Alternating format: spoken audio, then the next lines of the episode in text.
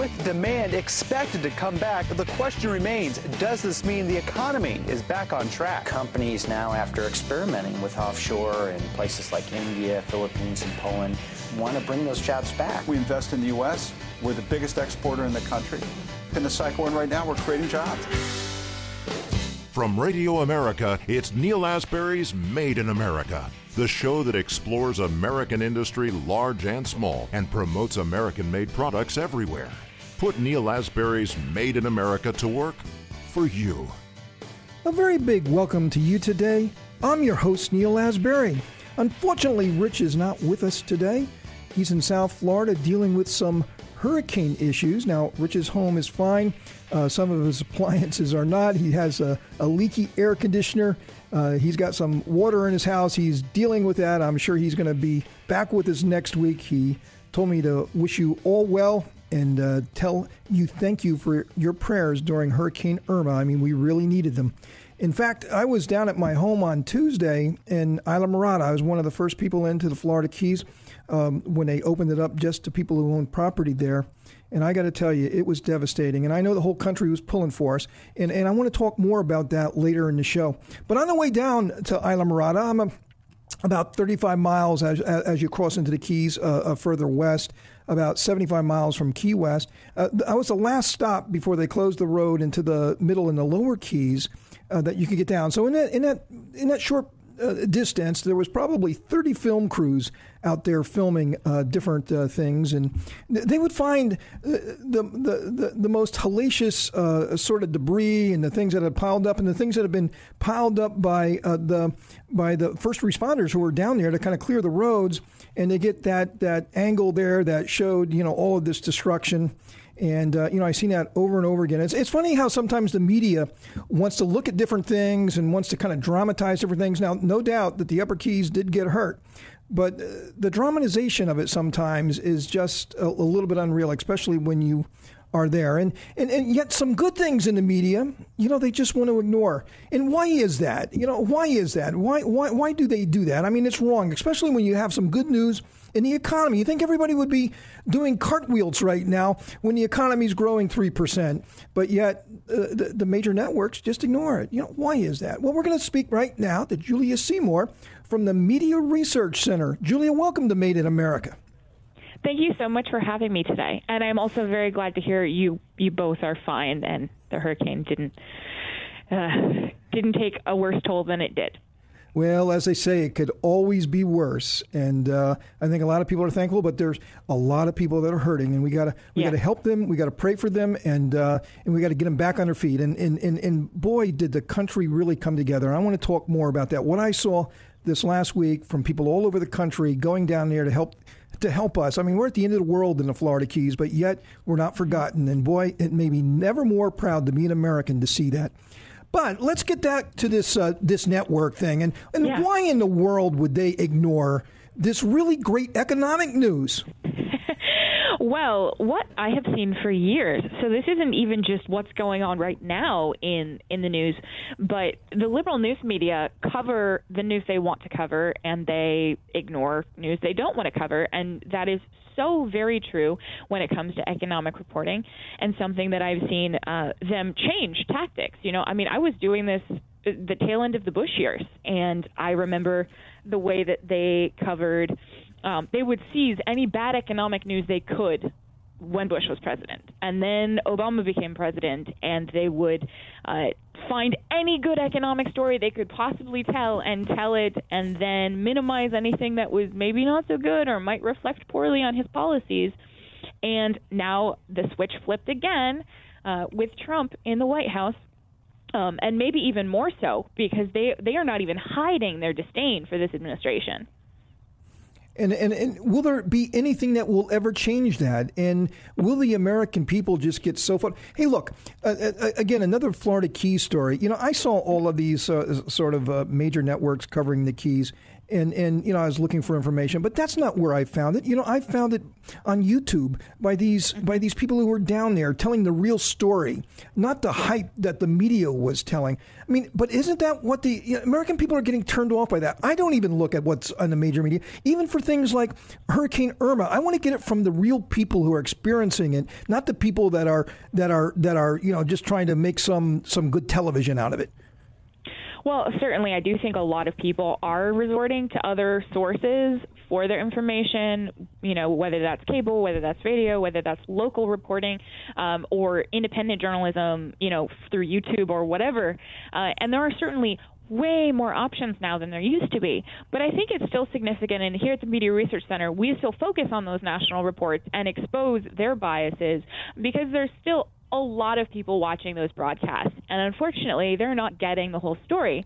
In the case, is any, uh, Julie, is anybody? But are they listening to you? Are they listening? I, I love the work you do and what you, the hypocrisy that you point out. It's yeah. what, but do they care? Do they listen to you?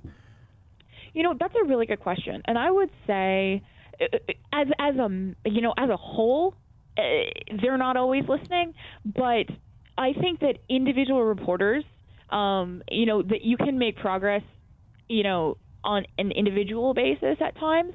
Um, but I still think it's very important to be uh, a check on them and for just a public record too. You know, the fact that our, all of our information is online and people can come see it for themselves. Um, you know, Julie, how much do you think? How much do you think that this is coming from the top versus the the the, the talking head on the television? I mean, uh, are, are they scripted so much to say, "Hey, you can't talk about Trump having some good news today"? And even if a, a, a reporter wanted to say something, I mean, they're just like shut down. I mean, is this really coming from the the top echelon of, of our national media to to do anything you can to destroy this president?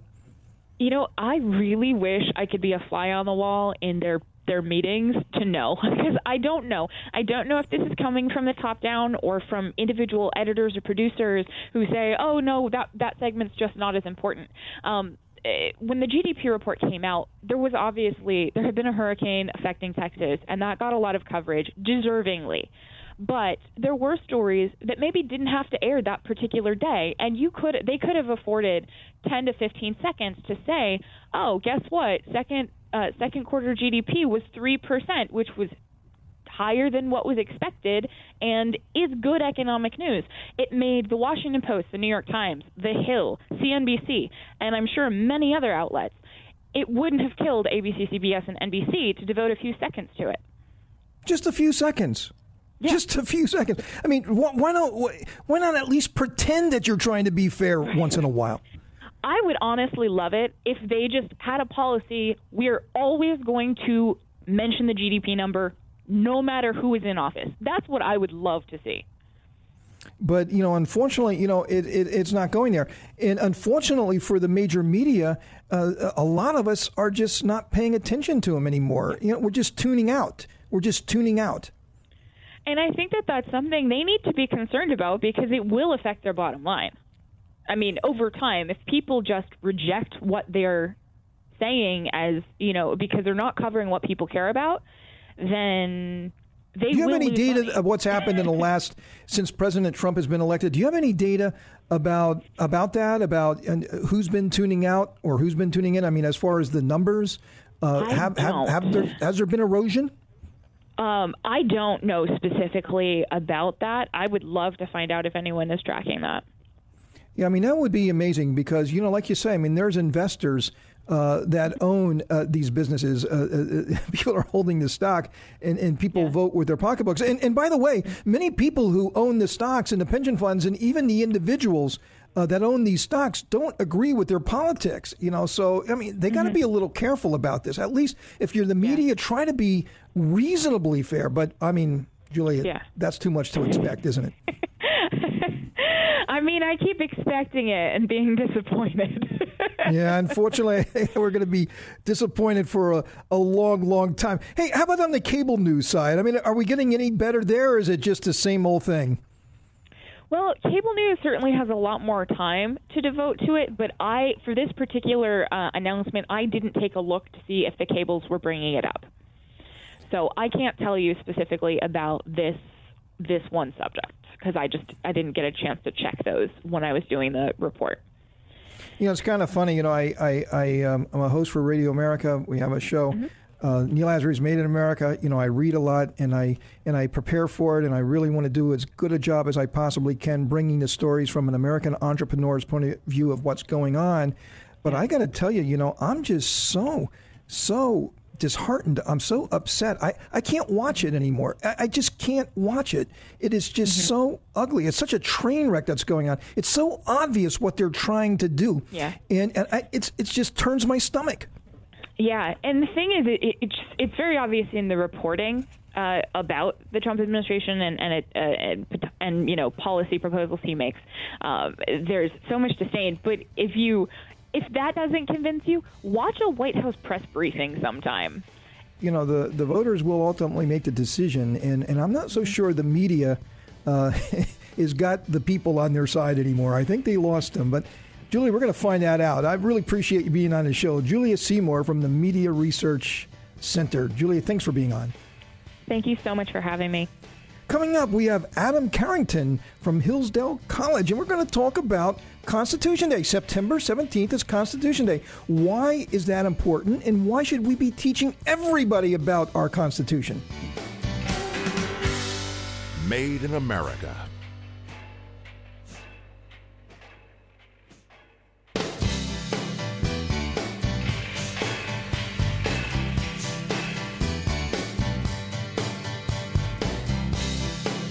Welcome to Made in America.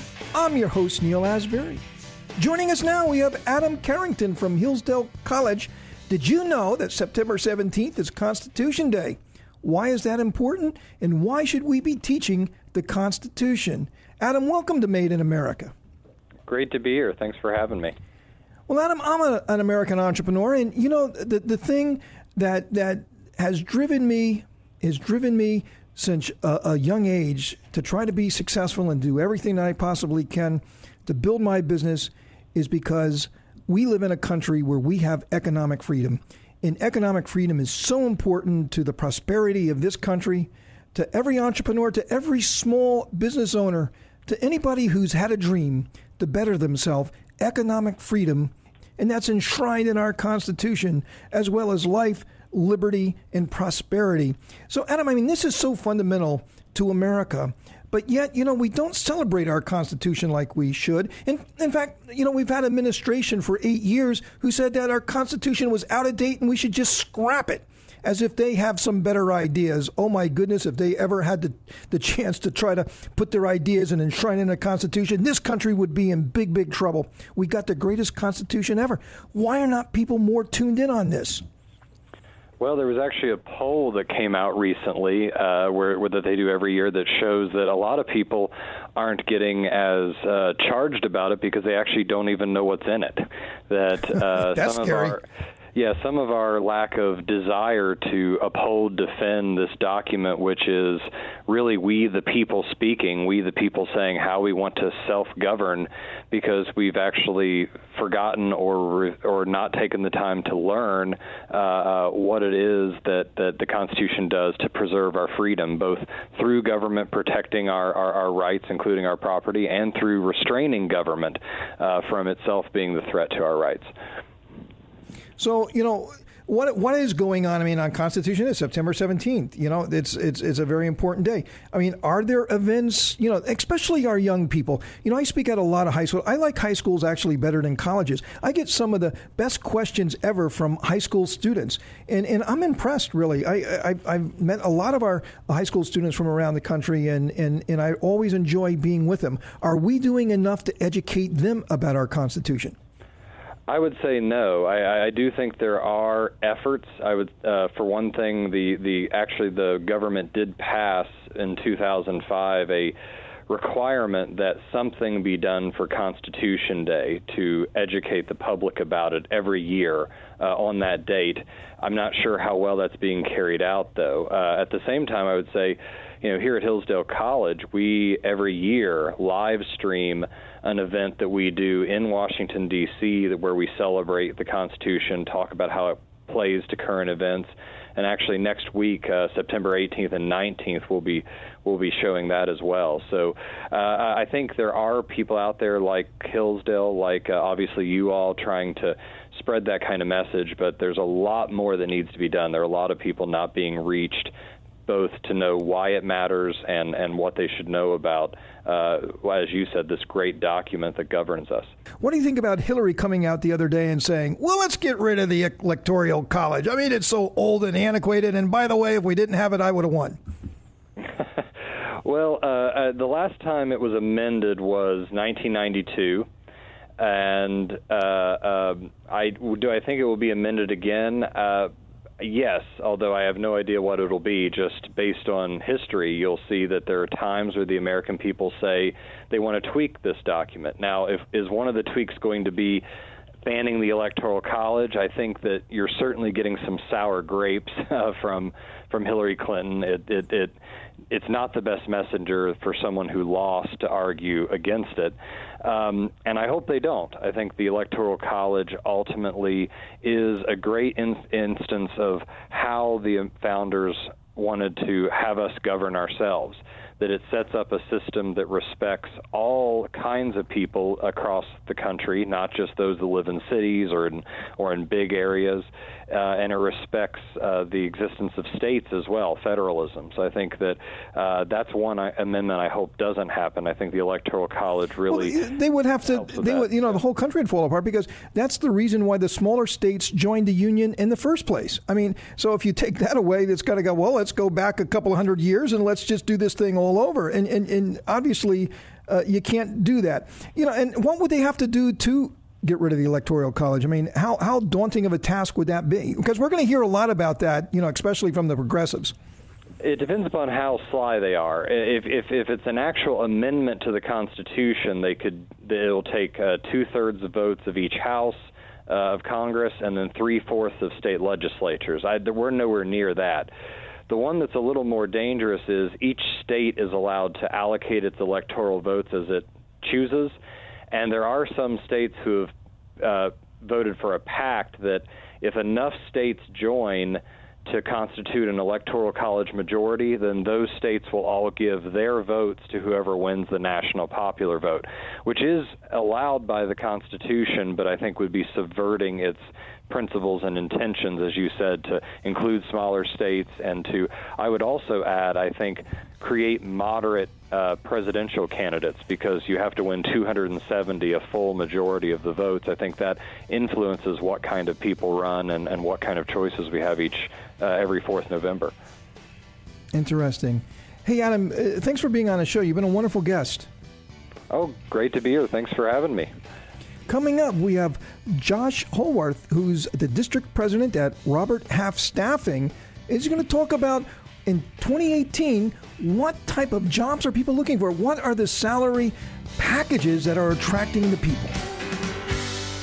Made in America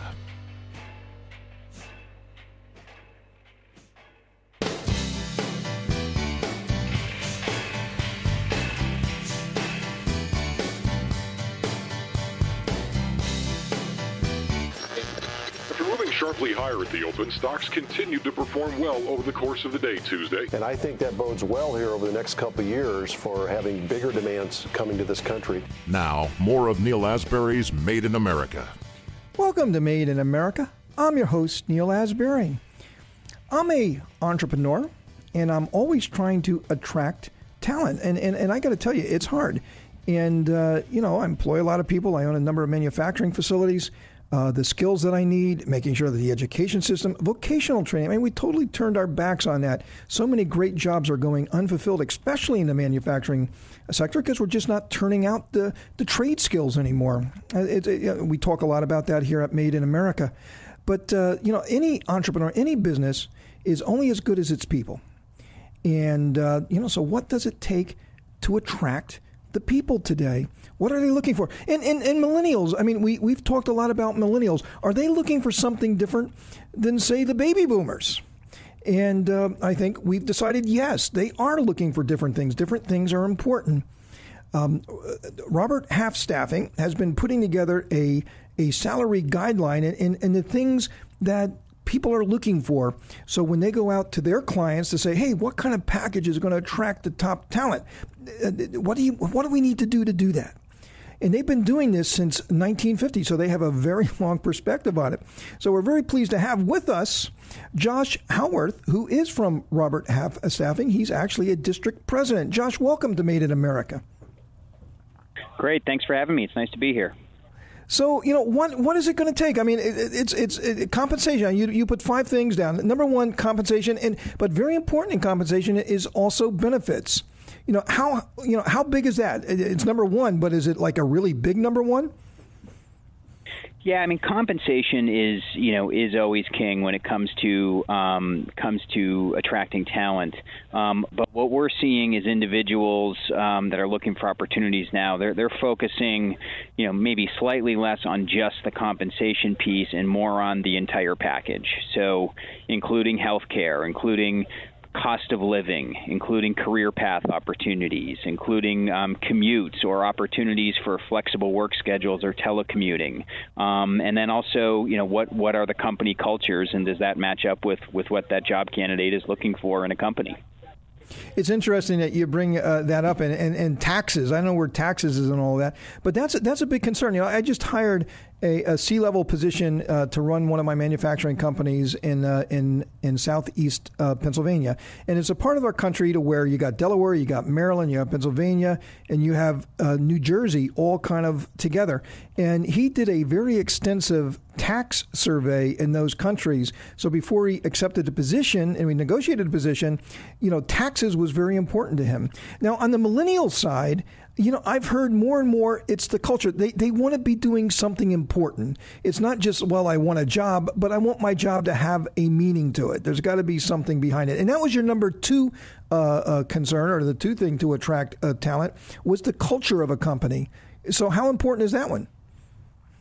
It's it's really important, that, like you said, especially with that millennial generation. They they want to go to work not just to make a paycheck, but also to feel like they're having an impact, um, and that what they're doing is making a difference in in the greater community or or country or or world. So, you know, they're looking very much, you know, again at pay, um, but also at um, you know how um, frequently do they get reviews and feedback, so they know what kind of an impact they're having on the organization organization? And then also, you know, what does this organization do in the greater society or community that, that we're in?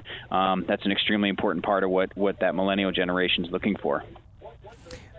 Let's go back to compensation for a second. I should have asked this before you know what is happening with compensation you know you you know you're, you're getting sort of uh, mixed signals the gdp uh, growth is 3% i mean that's that's really really good we just had a couple of hurricanes you know people saying well you know we're going to take a couple of steps back now um, you know, of course, if you listen to the network media, you know the the whole country's falling apart, and you know this is like a really calamity. You look at the stock market, and it's and it's booming. so, what does all of that mixed messages mean for compensation? Right. Well, what we're seeing is uh, there are certainly, um, you know, a good number of uh, very in-demand skill sets where, where, frankly, there's more jobs open than there are um, qualified job candidates out in the marketplace to fill them. Absolutely, so, I, I see that in my business. Yeah. Um, so, you know, in some um, specific areas of accounting and finance, certainly some um, highly technical roles, um, such as big data, you know, compliance in the finance side, cybersecurity types of roles.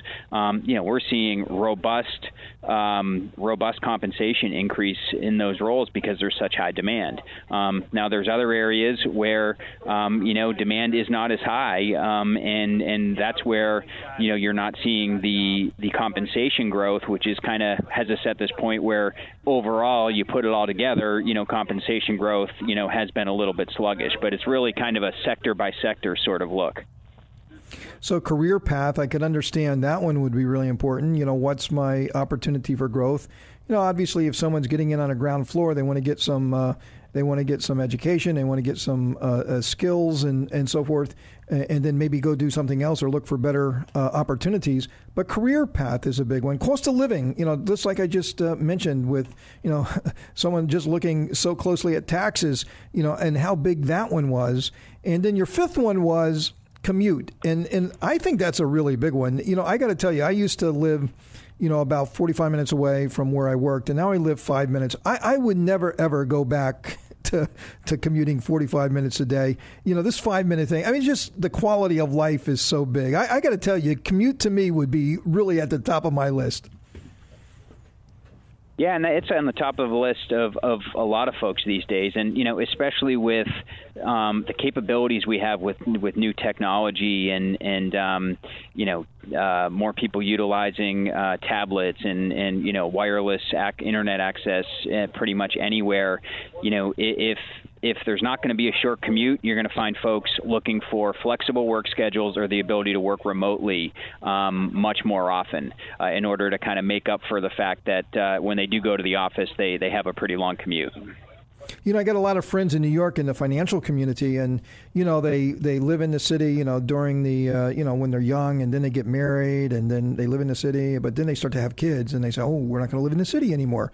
And then they say, "Oh, let's go to Connecticut or let's go to Northwest Jersey," you know, out in the country, and you know they travel like an hour and a half every day, you know, three hours every day, hour and a half each way, uh, uh, three hours a day. I mean, that's a lot of your life and commute. I mean, and and yeah, I could see how you get creative with your with your packages. Like, okay, you know, you only have to come to the office three days a week or something. I, I, I guess to offset that. You're seeing a lot of that.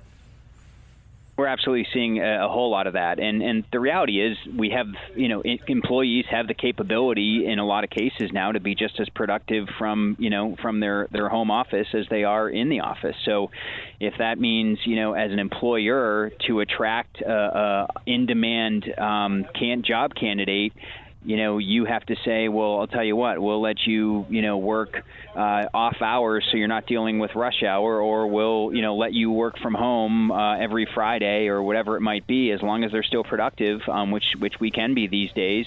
Um, you know, that is a, a very much a um, a perk and a benefit that that can attract individuals in this market. Hey, uh, Josh, uh, thanks for being on the show. You've been a great guest. We've been talking to Josh Howarth. He's from Robert Half Staffing. We've been talking about his salary guidelines. So there you got it, employers and folks looking for jobs. That's what you need to be thinking about. Coming up, we have Anthony Nieves from the Institute for Supply Management. We're going to talk about the U.S. service sector is growing and the trade deficit is just edging up. What does that mean for your jobs? Made in America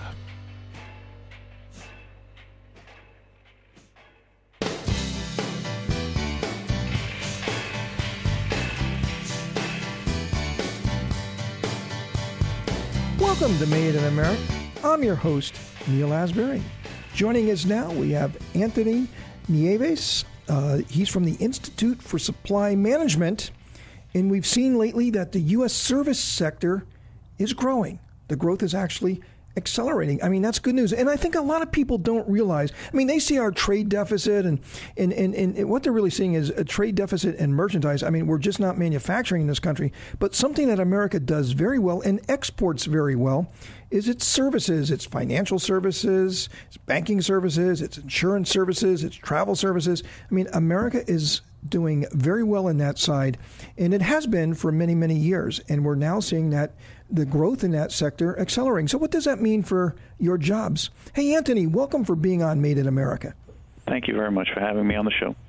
So tell, tell us what, what is in these uh, numbers that you're looking at that the U.S. service sector uh, growth uh, accelerates. Uh, what, what's driving that? Why is that good news? What should we take from it? Well, when you look at this uh, services sector or the non-manufacturing sector, as we call it, and we have a composite index uh, which is uh, labeled the NMI. The NMI is comprised of four sub-indexes, which is business activity, new orders, employment, and supplier deliveries. Each are weighted uh, equally at 25%. And we measure change month over month. And if you look at this non-manufacturing sector, it has had growth. It has exhibited growth for 92 consecutive months, and it's been slow, incremental, steady growth. From June uh, to July, we had a dip in the rate of growth, sort of a cooling off period. But then we have, for the month of August, a nice rebound. So the dip in July, the composite index went down to 53.9, which was the 12 month running low for this sector. Now we've rebounded to a 55.3, which is just slightly below the 12 uh, month average, uh, which the average uh, is running at 56.2. So, what kind of jobs are these? I mean, what is it that uh, that are that we should be looking at? I mean, if someone's looking for employment, uh, where should they head? Well, that's a great question, and you know, just to even touch base on what you were talking about with the exports in this services sector, this non-manufacturing sector, you have uh, another piece of that which falls under the management, uh, you know, professional scientific technical services, management of company, uh, uh and all kinds of knowledge management information that is things that we export, the strategy that we export to these other countries that then turn around and produce uh, software and other things for us at our uh, direction. And the type of industries that fall into this uh, categorically for this uh, non manufacturing sector uh, is very eclectic. You have uh, agriculture, forestry, fishing, and hunting. You have mining, utilities, construction, wholesale trade, retail trade, transportation, and warehousing. You mentioned the information and the finance and insurance, real estate rental and leasing. I mentioned the professional scientific and technical services and the management of companies and support services. Education is in there, healthcare, arts, entertainment, and recreation, accommodation and food services, public administration, and then there's a catch-all other services for everything that is service related that doesn't fall into uh, each one of those specific uh, NAICS categories, and that might include like religious activities or grant making. So there's a lot of things there. I mean, I mean, I mean, think about all those industries you just talked about, and America performs very well in those things. Absolutely. We don't, we don't hear that. We don't hear. I mean, we always hear that we're losing. We never hear that we're winning. That's it. I mean, we you look at the the various uh, industries and and what they accomplish and what they represent in total contribution to GDP. It's over eighty percent. And so, therefore, I also feel that when you look at the non manufacturing sector being as eclectic, it's almost like having a diverse stock portfolio. You don't focus on just one industry, and you look at it in the aggregate and how that makes the economy chum and uh, you know chug along, and how we're not seeing the the spikes that you might see in some specific uh, type of uh, industries. You know, I um, I'm a manufacturer and, and I have both a consumer and a commercial uh, division. And in my consumer division, I sell a lot of products to the American retailers. And, and these retailers are going overseas. I mean, you go to Canada, you go to Europe, you go to Mexico, e- even in Asia, you see these retailers like Costco and Walmart and Amazon doing incredibly well. And then I also have a commercial division which sells to, to the American hotel and restaurant chains uh, the American hotel and restaurant chains overseas are doing very well. I mean, a huge, huge area for America to be proud in as far as what we've been able to contribute, not only to our economy, but also to the world economy. We got about 10 seconds, Anthony. Sum it up for us. Well, we've seen this uh, growth that has been steady and uh, sustainable for the non manufacturing sector for 92 consecutive months. And our respondents tell us that we're finishing up strongly here for the balance of the third quarter, and it looks pretty good going into the fourth quarter. Anthony, that all sounds good to me. Hey, thanks for being on the show. Thank you. Coming up, I'm going to have some final thoughts for the day. Made in America.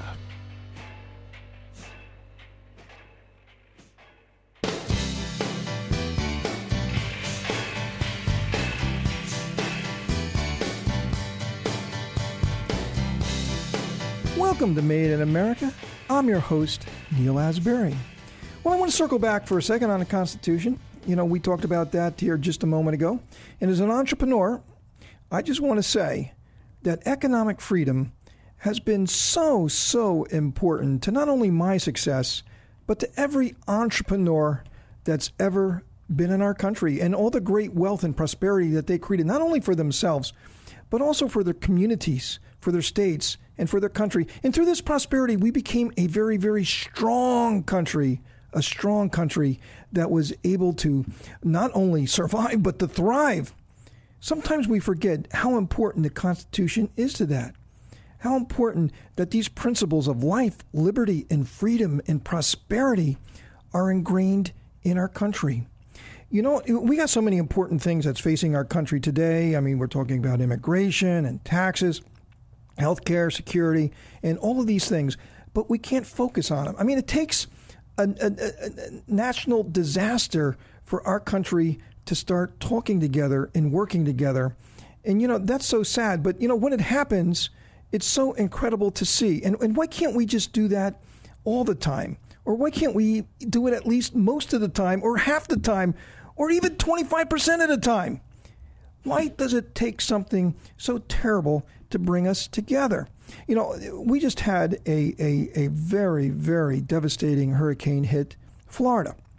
I live in South Florida, and I have a home in the Florida Keys, and, and I kind of spend my time halfway between both homes. And so I was one of the first people into the Florida Keys on Tuesday when they opened it up to people who owned property there. Uh, only a few people were let into the Keys because of devastation. There was no electric, there was no water, there was no cell phone, there was no food. And obviously, they're worried about. Uh, they they didn't even do the search and recovery yet. Of you know, who, would they find uh, people that needed help? Would they find people who had died from this terrible event? And all of that was ongoing.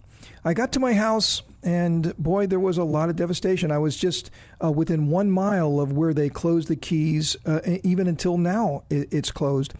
And uh, so my house was pretty far down. I was only about 50 miles from the eye wall uh, when it came across the lower keys. And boy, uh, Mother Nature, when she unleashes her fury, uh, it's an amazing thing to witness. But I'm going to tell you something else. You know what else was amazing to witness? I went on my property, and I was, I was, it was, it was bad. It was bad. You know, so many of the things that I had done and built, and you know, and, and to see it all kind of laying there. I mean, it, it, it was devastating to me but I, I went back uh, and, and, and I was my house was still standing. Fortunately, we suffered some damage, but unlike a lot of people, my house was at least still there. I, I climbed up on the veranda and and I looked up, and the sky was filled with American military helicopters and aircraft. It was amazing. It was just like it was nonstop. You know, just this buzz overhead because the roads were closed. They couldn't get into the lower keys, and all of the relief supplies that was coming in from all over the country. And then I went out to the front, and, and I'm trying to clean up some. And on the road are these convoys of National Guards and first responders and, in power restoration trucks just streaming down uh, the keys. And these were people from all over the country, from Minnesota, from California. In fact, there was a there was a fire brigade from Alaska that was streaming down to the lower keys to help these people. And you know, when you're in the keys, you kind of feel like you're at the end of the world. And maybe we're in the keys because we want to feel like we're in the end of the world. But the fact is, is sometimes you think that you're down there and you're kind of out of sight, out of mind. But boy, when we needed it, America was there, and I, um, I really felt proud. I mean, so proud. Even though I'm looking at all of this devastation, but I was so proud to be an American because Americans care. And when it when something happens like that, we come together. And, and it's a beautiful thing. I mean, absolutely beautiful. I get chills even talking to you about it. And this happened a few days ago. Why cannot we come together on these other issues? Just a little bit. Just a little bit. See, we can do great things.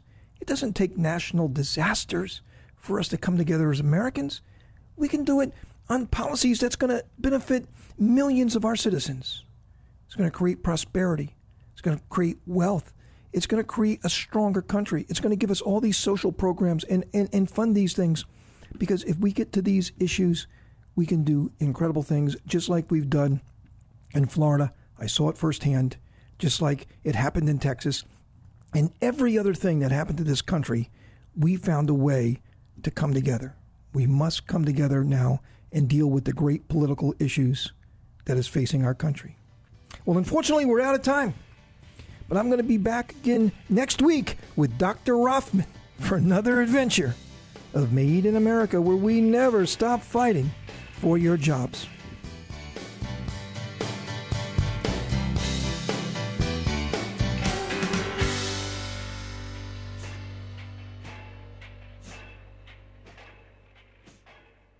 Is Ryan here, and I have a question for you. What do you do when you win? Like, are you a fist pumper, a woohooer, a hand clapper, a high fiver? I kind of like the high five, but if you want to hone in on those winning moves, check out Chumba Casino. At ChumbaCasino.com, choose from hundreds of social casino style games for your chance to redeem serious cash prizes. There are new game releases weekly, plus free daily bonuses. So don't wait. Start having the most fun ever at ChumbaCasino.com. No purchase necessary. VGW. Void were prohibited by law. See terms and conditions. 18 plus.